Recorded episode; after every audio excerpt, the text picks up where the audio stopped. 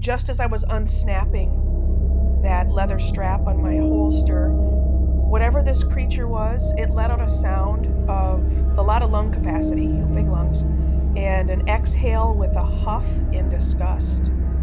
In this episode of Bigfoot Society, we talk to a Montana bow hunter who has an interesting encounter with a rather large creature in the Tobacco Root Mountains of Montana.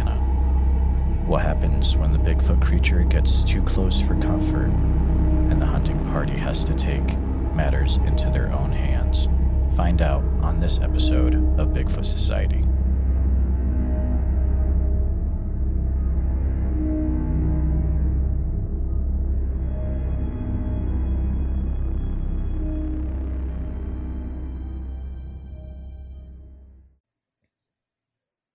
All right, Bigfoot Society. Today I've got the privilege of talking to Leslie, who's an outdoors woman and bow hunter. Thanks for coming on the podcast today, Leslie. How's it going? It's going well. Thanks for having me. Now, Leslie, you've had a ton of really interesting experiences, and I'd love to get into those right away. So let's get right into it. Okay, great. Um, well, thank you again. Um, I'll share a little bit about myself and um, how I was raised, which will help um, the listeners kind of understand how I got to um, most recent encounters um, out in Montana. So I was uh, born and raised in the Midwest in a suburb of a city um, outside of St. Paul, Minnesota. And um, there's a trend in that area to go north for the weekend. So people, you know, do their work week and then they hop in their vehicles and they head north to lake country um, where there's woods and water. And I grew up in this way and I hunted and fished with my dad growing up. And I've always had a love for the woods. And so that puts me out into the wild still today, um, where I go um, fishing and hunting um, and just uh, pick, foraging for wild berries and mushrooms and things. I just really enjoy the outdoors. So, um, my first potential encounter, and I did not lay eyes on what this was, uh, occurred in 2000. Um, I was up in the Boundary Water Canoe area, which is in the northern part of the state of Minnesota, um, and it, it's the boundary of Minnesota and Canada. And I was on a grouse hunting and fishing trip with my dad and several of his friends. Um, I often found myself surrounded by these guys growing up because they love to hunt and fish too. So, and that's um, who I spent my time with mostly. So we were up there and it was midday and I wanted to go grouse hunting. Um, and um, all the guys wanted to hang back at camp. And so I decided that I was going to just t- walk on foot and go to a trail. Um, and where we were was, if you look at Lake Superior and the west side of Lake Superior in Minnesota, and you go up Lake Superior, you find a town named Hovland, Minnesota. Um, we were northwest of there, um, about 20 miles. And so I left camp on foot with my 12 gauge shotgun and I was going to go look for grouse.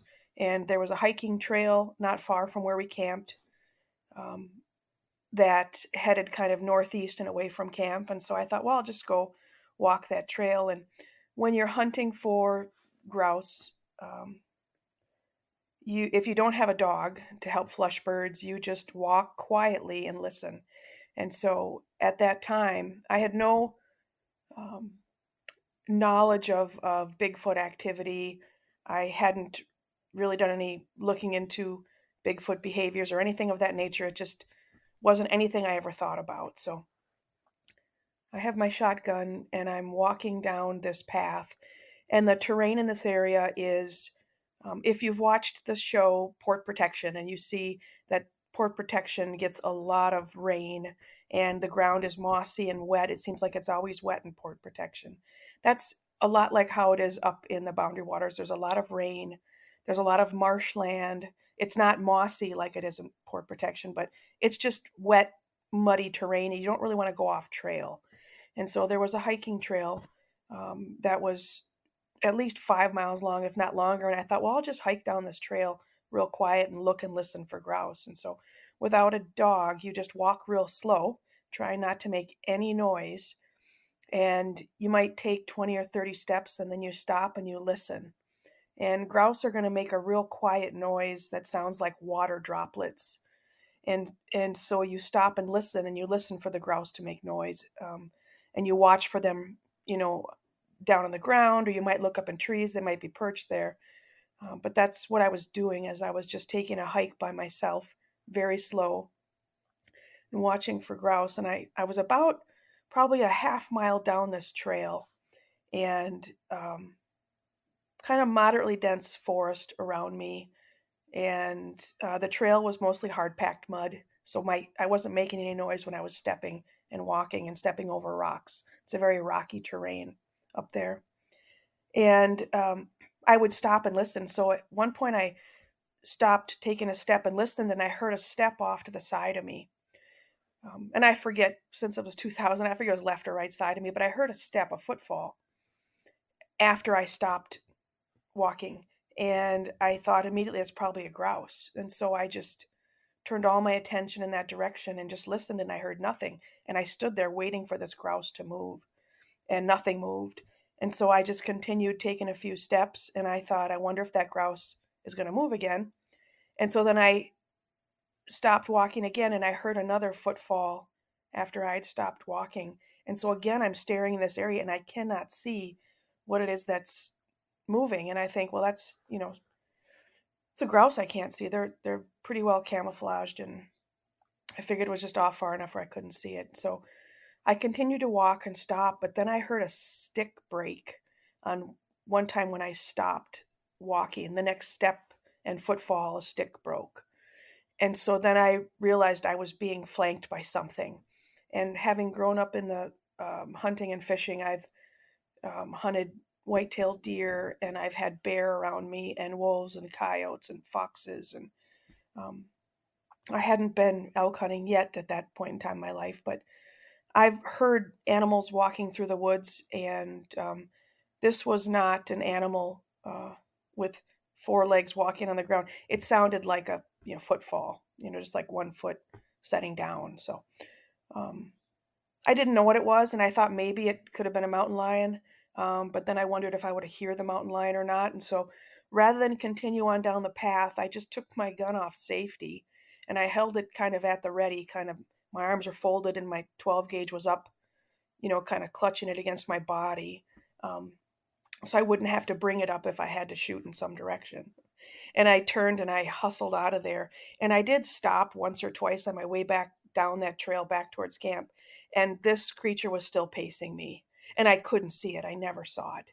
Um, so that was that incident. And I, I never saw the creature, but um, I went back to camp and I shared with my dad what had happened, and he said it was probably just a big cat following you, um, which I've never seen up there. It doesn't mean they don't exist. I'm sure they do, mountain lions, um, but I've never seen one in the wild. So that was the first incident, and I didn't think much of it after that. I kind of put it in the back of my mind and probably hoped I was never paced again um, out in the wild. But um, fast forward to last fall, um, September 2022. I have a cousin. His name is Mike, and Mike lives in Montana. And he moved from uh, Minnesota out to Montana maybe 40 years ago. And he's an avid outdoorsman, probably one of the best big game hunters I'll ever know in my entire life. Just a real uh, smart um, hunter uh, and really a good man, good family man. So has a great family. So, um, having my cousin live out there, I've never gone big game hunting or hunting for elk with him. And I reached out and a couple years ago started traveling out to Montana to bow hunt elk with him. Uh, last year was my third year traveling out to bow hunt elk with him, and we were in a new location hunting. We were in the Tobacco Root Mountains, and there were three encounters there, which I'll talk about. So I'm going to set this up so you understand who was experiencing these encounters. Um, we had my cousin Mike, who's been an avid hunter his whole life. He's hunted every uh, large um, game animal you could hunt, probably in uh, the U.S. or Canada. He's hunted a lot um, his whole life. So um, he's just a pro. So Mike was out there bow hunting. Um, a relative of his on his wife's side of the family. Um, he was hunting with us, and my son was along as well. So there was four of us, and we had been hunting for several days. And um, the relative of of Mike's wife, he had arched an elk, and that elk was in the cooler or in the you know freezer and cooler for a couple days, and then um, or about a day, and he was going to go out and do some scouting, look for fresh elk tracks because we hadn't been seeing elk uh, that week. Um, they weren't calling, they weren't moving. It was pretty quiet. So he had already got his elk, so he took off by himself one morning to go scout and look for fresh elk tracks and places we hadn't been yet in that area in the Tobacco Root Mountains. So he came back to camp after that scouting morning and said that he found a spot um, where one logging road ended and he parked his vehicle or his truck and he walked up this draw and found two wallows and wallows for the listeners who aren't familiar with that term that is a um, mud hole essentially that's created by elk using their antlers um, and the elk like to roll around in these mud holes to get mud on their hide, on their fur. And uh, they like to do it uh, once or twice a day typically. And so there's all sorts of fresh elk sign around these wallows. So we found two wallows. Um, and I'll describe the terrain we were in for this hunt. Um, so he came back from scouting and he, he marked the two wallows on his um, onX app, you know, GPS style app um, that we use for hunting. And he shared the coordinates with me. And um, the decision was made after he had scouted this and found the tracks and found the wallows. So that was the best sign that we had seen all week for elk. And so that was probably the best chance if we were by those wallows to get a chance to arch an elk. I, my son, uh, headed up to this area that evening to go sit. And the plan was to hike up to the wallows and to pick the wallow that looked most active and have my son sit off to, if you were looking uphill, have him sit off to the left side of the wallow, and I would sit off to the right side of the wallow at the same elevation. And with the thermals in the mountains, we expected the breeze to come down the mountain and carry our scent downhill towards where we parked.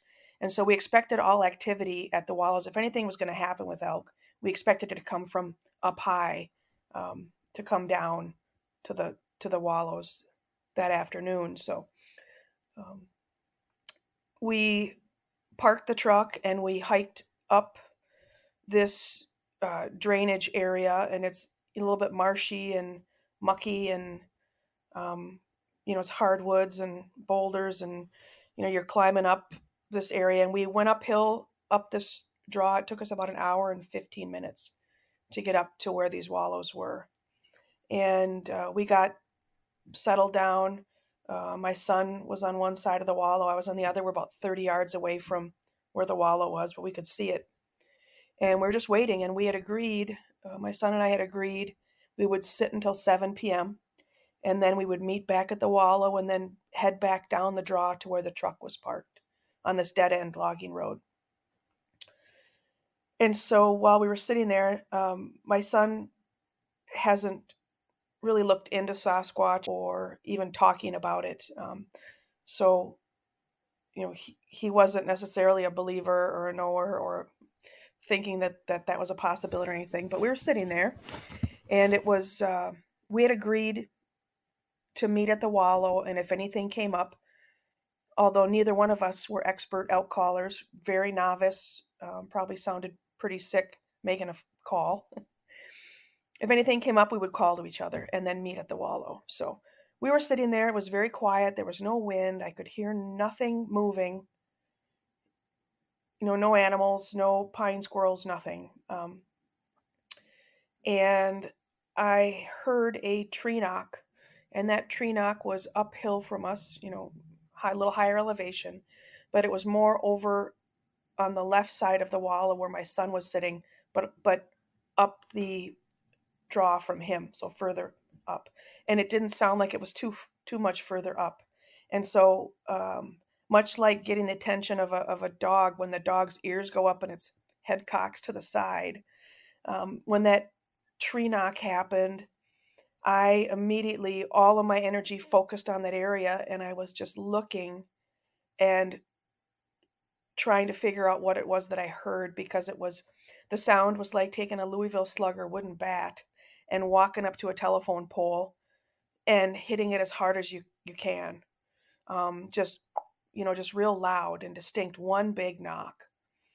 And I'm trying to think of what that could be, and I'm trying not to let all my Sasquatch um, interest play a role here.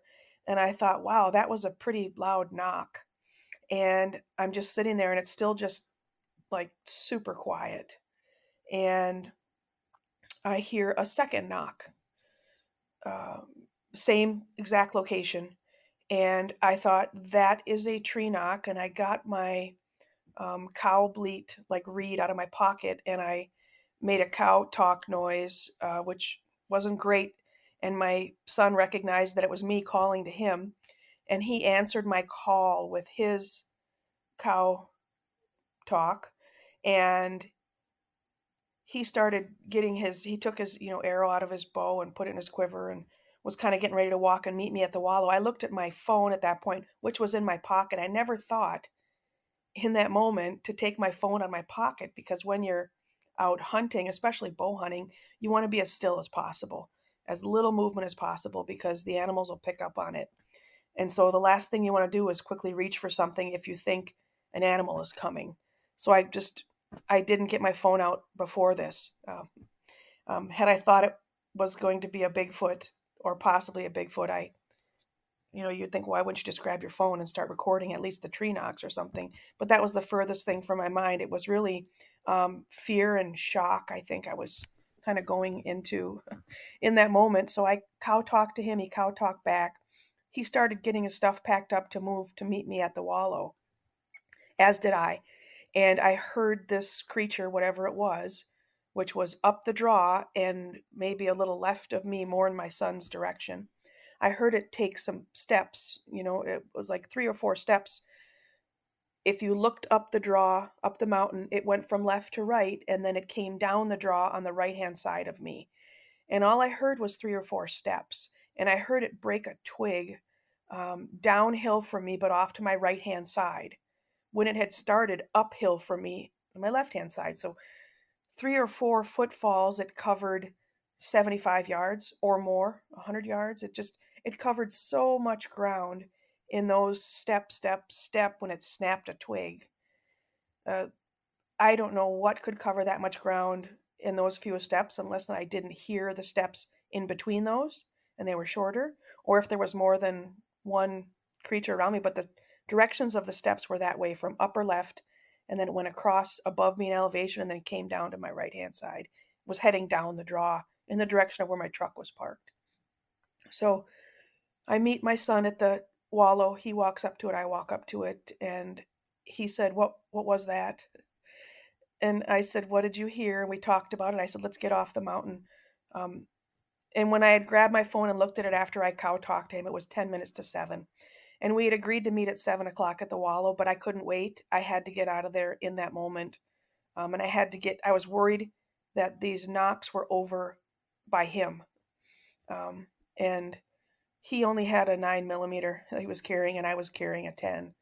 Um, and so I at least wanted to get us together so we at least had those two handguns, you know, together versus just his alone should something happen. That was, you know, requiring us to pull our guns. So um, I said, let's get out of here. It took us an hour and 15 minutes to get up. It took us about 20 minutes to get down. Uh, we semi ran down the draw to get to the truck. So we're moving pretty quick. Um, we went back to camp. Uh, my cousin and uh, the relative from his wife's side were there at camp. They didn't go out hunting that afternoon. They were processing the elk that um, this other the other person with us harvested, you know, the day before. So they were in camp processing. Uh, there were no, no other hunters around. There were no other vehicles around. Um, really kind of out there by ourselves. Um, so we go back to camp and I share with them what happened um, and what we heard with the knocking and the walking. And the gentleman with us that had harvested the elk, he said, Oh, the same thing happened to me this morning. So he experienced exactly, or what I thought was exactly, what my son and I had experienced that morning. Um, but he gave us the coordinates to go back up there that evening to sit uh, for the hunt. Um, and so we went up there not knowing that that had happened to him. But I described where this creature walked and its footfalls and how far it got. And he said exactly the same thing in terms of the knocks and the where they came from and the walking away. So I thought that was uh, too much of a coincidence to to not cause alarm for me. And so sitting around that evening, we decided that uh, the next day the four of us were going to go hunt that area because that's where the elk tracks were. And we really wanted to harvest another elk. Um, and so that particular area in the Tobacco Root Mountains, the, the road that I had parked on the night before and walked up, that was a lower logging road. There was a logging road above this area as well. So you could drive the upper logging road and park and then walk down this draw. So the next morning, my son and this other gentleman drove on the upper logging road and parked. And the plan was for them to come down the draw. I'm going to say it's east, east of the Wallows. That's where they came down the draw. And they stopped at the same elevation as the Wallows. And uh, my cousin Mike and I parked at the lower area where my son and I parked the night before and went up the draw. And we went up to where the wallow was that my son and I were hunting on at the same elevation the other two guys were at. And together at that time, they were um, bugling and cow talking back and forth. Um, we were, as two separate groups, to try and get some elk moving in the area um, to see if we could create some excitement for elk so that we could maybe see one. So this other gentleman would would bugle or cow talk, and then my cousin, who's an expert caller, he would do the same back or a similar call or answer. So we did this for a little while until my cousin and I were standing by the wallow and doing this cow talk and bugling and just having having periods of quiet time you know 10 minutes of just standing there listening and then there would be more talking you know uh, cow talking or whatever uh, we were hunting basically um, there was a tree knock in the same spot it happened the night before and the same spot that happened to the other gentleman the morning before. And I just looked at at Mike and I he said was that a tree knock? He looked at me and I just uh, uh, shook my head yes or said yes or something real quiet um, because the woods were so quiet. And so he reaches down and he grabs a stick that he finds and and it was uh, thicker than a baseball bat. Uh, but he found a stick and he just uh, held one finger up to me like hang on a second and he whacked that stick on the tree to knock back. And when he did that, his stick broke into many pieces. It was like a rotten branch or something, but it was a knock. And he dropped that piece that was still in his hand, and we stood there, and this thing knocked back. So it responded to his knock. And again, this thing is so close to us, we couldn't see it, but it was like knocking what would be probably if you're in thick woods, imagine 20 yards away or 30 yards away. That's 20 large steps or 30 large steps away is where the snot came back from. And it just felt like it was just so close to us. And I looked at him and um, probably used some colorful language and said, let's get out of here. And unbeknownst to me, he was he was angled away from me and he carried his big bear gun on his right hip, kind of in his rib cage area. And uh, my gun is a chest holster gun with a leather strap that goes over it to hold it in the holster. And uh, I didn't know this, but he unholstered his gun, and he, that side of his body was facing away from me. That side of his body was facing the direction of where this tree knocking was coming from. So he unholsters his gun and and looks at me and he makes a motion with his hand for me to unsnap the leather strap that straps my 10 millimeter into its holster on my chest.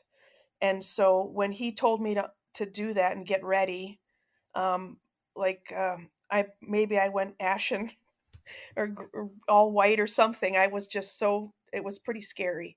Um, so I knew a, a guy who spent his life hunting in the mountains for large game.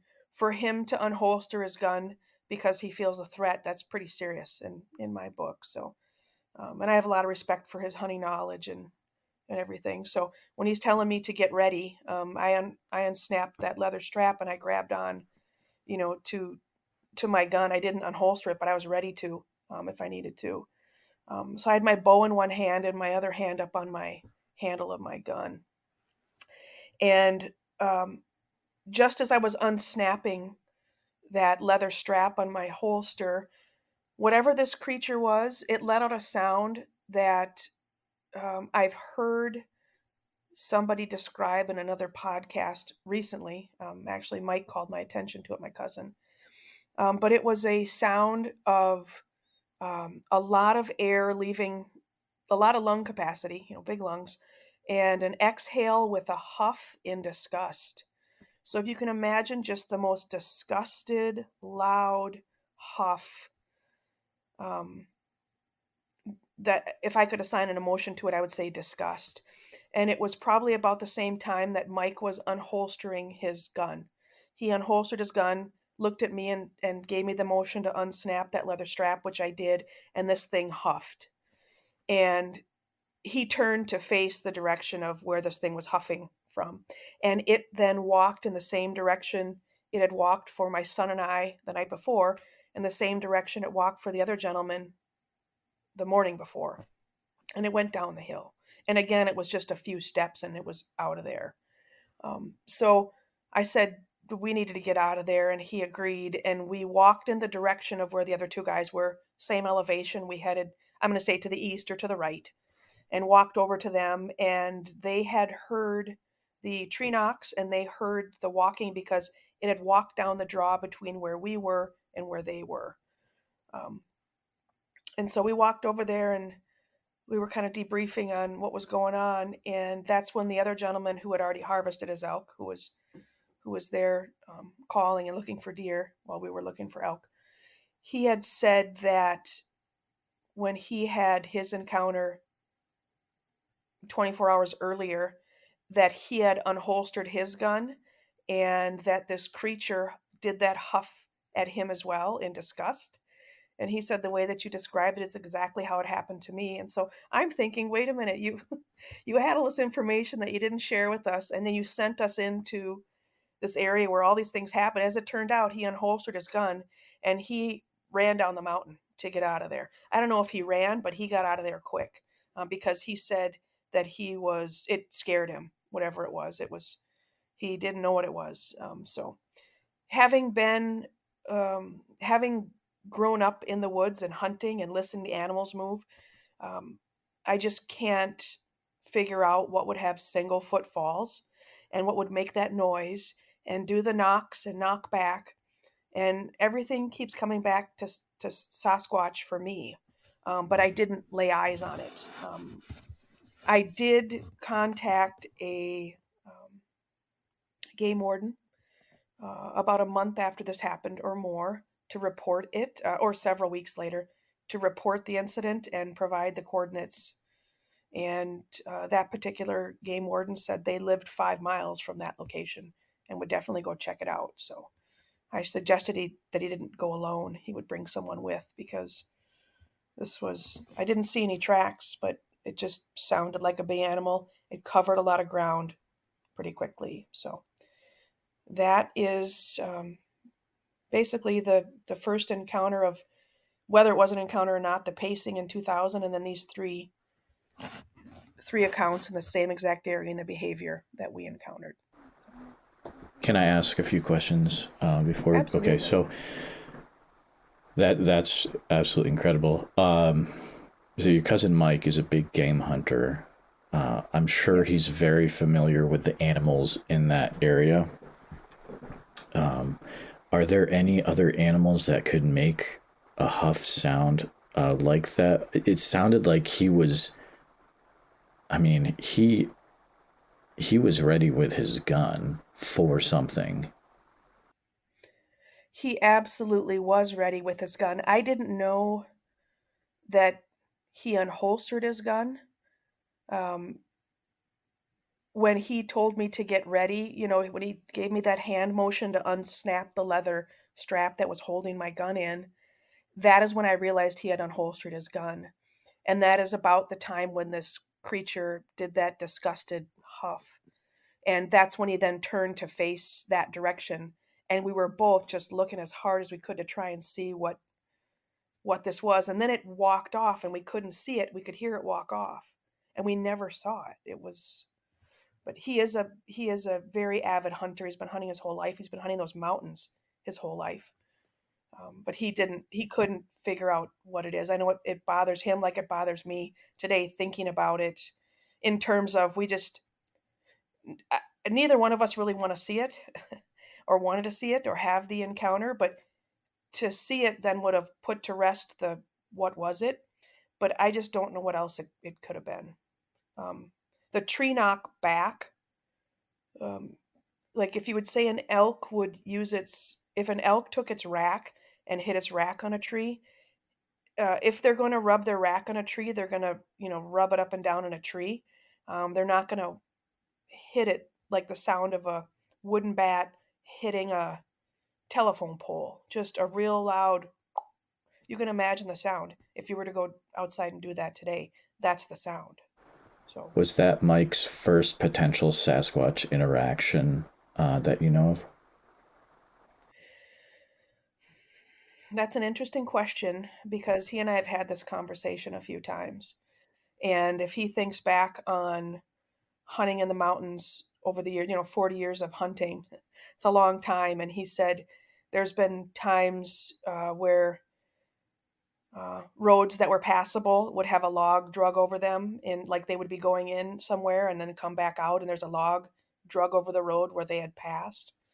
Um, the when people talk about hearing the the screaming that you can't figure out what it is that's screaming like a woman screaming in the woods and he knows all the animal sounds so you know the cats the foxes the all these sounds he knows them all well and he had that experience uh, once but he he he like me never thought about sasquatch ever um, until i started asking him questions after i had heard about the pacing um, situations and then i thought about my experience in the boundary waters up in minnesota northern minnesota years ago I then decided to ask him if he'd ever seen anything out of the ordinary, which then started him down um, the path of listening to some podcasts and doing his own, you know, armchair research. You know, look, listening at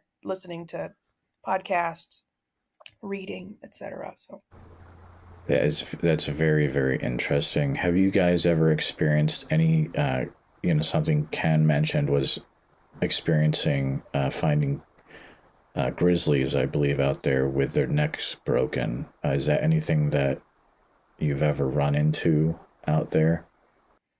No, um, I'm very thankful for that. Um, my uh, you, my fear would be running into a grizzly, and he's actually run into grizzlies um, out there over the years when he's been out hunting. Um, and he's never mentioned that he's run into into that. Um, just looking back at that and knowing that there weren't many people around, um, that entire we were probably there for I think seven or eight days.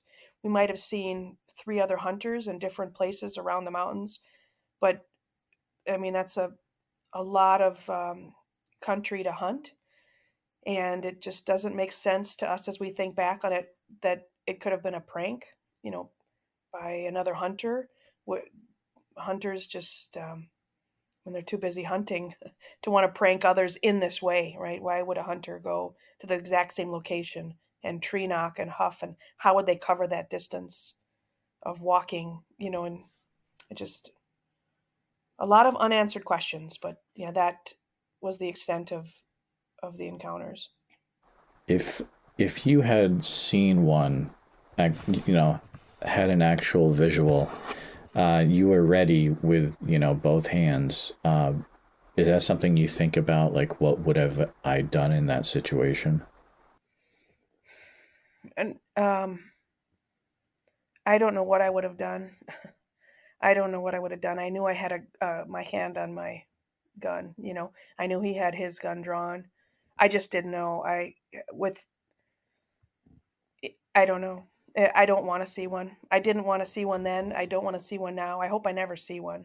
If I do, it would be in a vehicle. And it'd be a long distance, you know, viewing, or somebody else having a really great sighting that gets recorded or something. But I don't ever want to see one. I hope I never do. Um, I I would tend to want to retreat, um, just from what I'm hearing about the size of an adult, you know, from other sightings. I I'd want to retreat and not risk taking a shot. Yeah, that that's that's incredible. It's an incredible story. Um, since the time that you've had that happen, have you heard of similar other interactions happening in the Tobacco Root Mountains? I have not, and I've been searching for that. I searched the podcast just to see if anybody else is talking about that location, and I just haven't seen it. Um, and I was looking because I, you know, you're looking for validation of what happened, and um, I just haven't seen it. I'm I'm fairly sure it wasn't a bear uh, because, and there are grizzlies there, because a bear doesn't have thumbs to hold a piece of wood to hit it on a tree.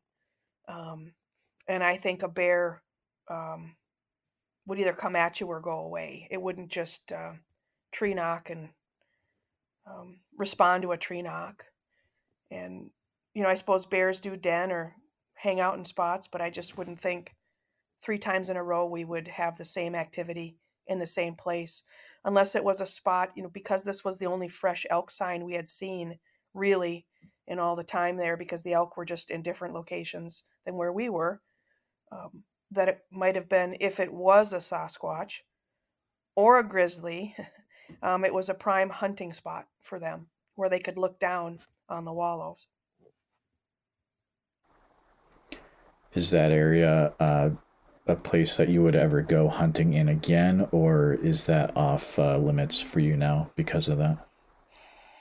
That's a great question. Um, going to be going back out to Montana elk hunting with the bow again this year, and uh, just haven't decided where we're going to go yet. Um, I don't know that I'd want to go to that specific area, that specific draw where those wallows were. Um, because that was for me personally um, terrifying. First, to have my son there, and of course, as a parent, you want to protect your kids. Um, but then, second, to have somebody who knows those mountains so well um, act the way he acted, I knew that th- this was something out of the ordinary. So, yeah, I really don't want to go to that specific spot again. No.